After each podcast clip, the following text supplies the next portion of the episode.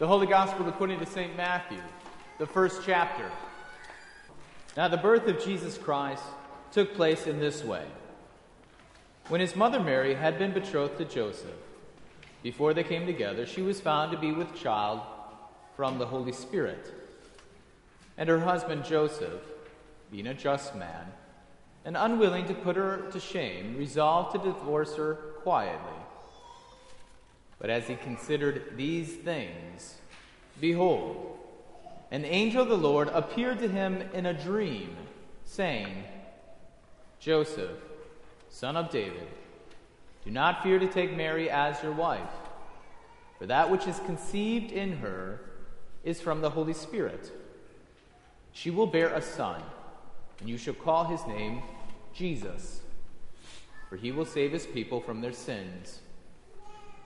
All this took place to fulfill what the Lord had spoken by the prophet Behold, the virgin shall conceive and bear a son, and they shall call his name Emmanuel, which means God with us.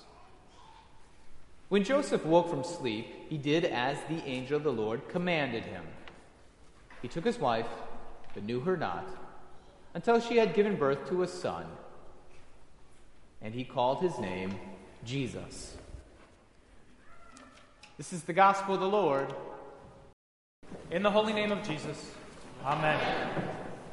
If you look on the TV screens out in the Commons this morning, you'll see a painting by the 19th century artist Jacques Tissot, a painting called The Anxiety of Joseph.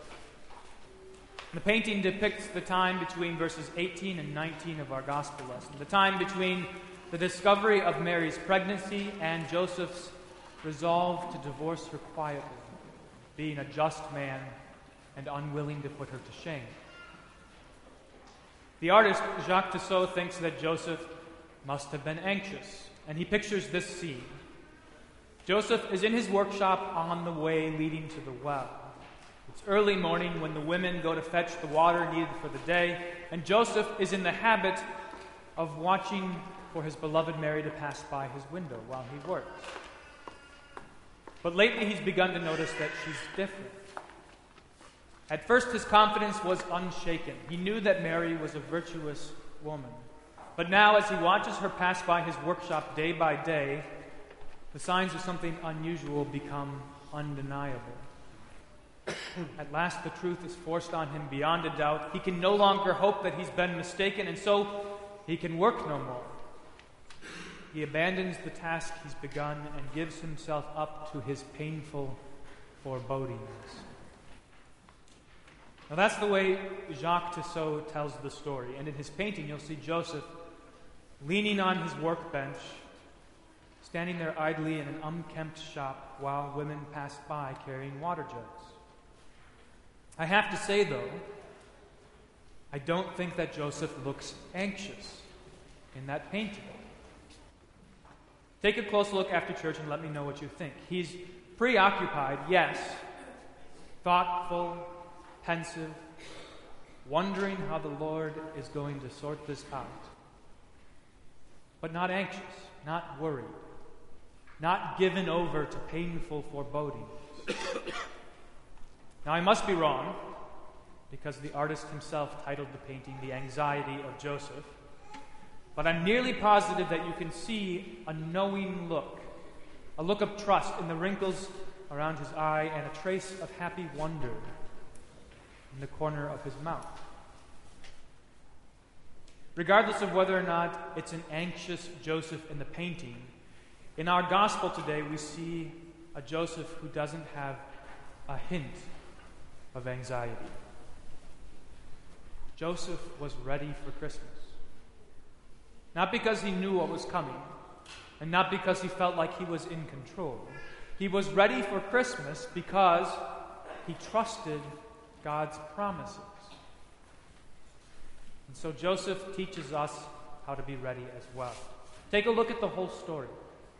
Before Joseph found out that Mary was innocent, he proved to be a just man. He practices what Jesus will later call a righteousness exceeding that of the scribes and the Pharisees.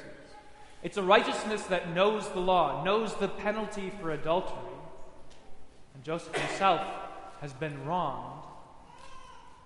But in keeping the law, Joseph doesn't seek his own good. Instead, he seeks the good of the one who has wronged him. He acts not out of hatred or vengeance towards Mary, he acts out of love toward her. He resolves to divorce her quietly, which is the only way for him to be both righteous and merciful. That's the way of faith. The way that trusts God in His righteousness and His mercy. Trusts God who promises to sort everything out.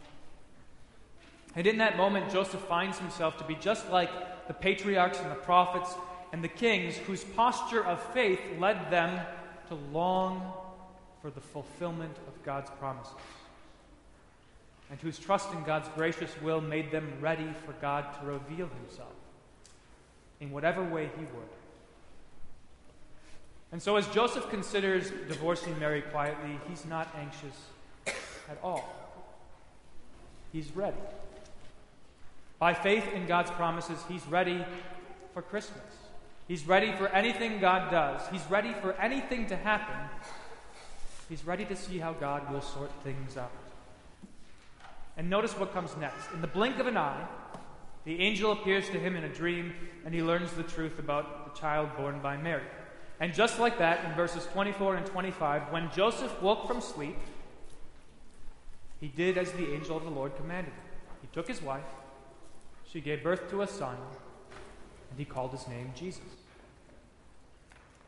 Now, that's not the response of an anxious man. It's the response of someone who was ready. Someone who was ready for the coming of the Messiah. Someone who was ready for the salvation that God has promised. Someone who knew that his only hope is God's righteousness and mercy. And so, like the patriarch Joseph, who found himself exiled in Egypt, our Joseph expects that God will save the world, just as the angel told him in his dream. And like the prophet Moses, whose job was to lead God's people home, to protect them and keep them safe, Joseph heard the word of God and did as the Lord commanded him.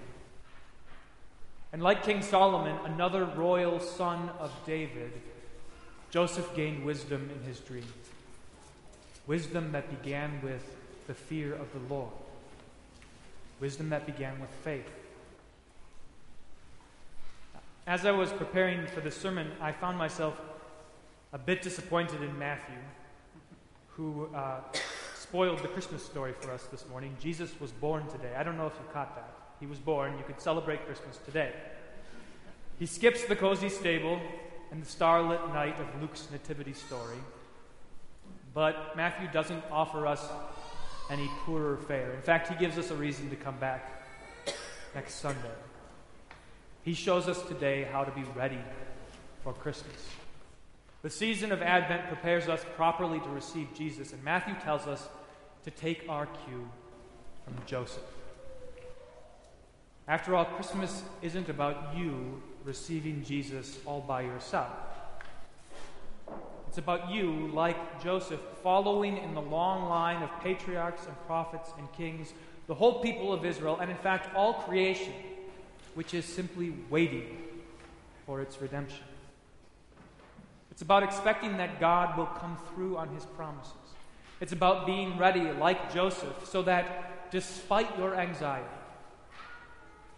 you can wonder with faith at how the Lord will work this out. That's what I see in Jacques Tissot's painting. I see a Joseph who expects God to do wonderful and salutary things.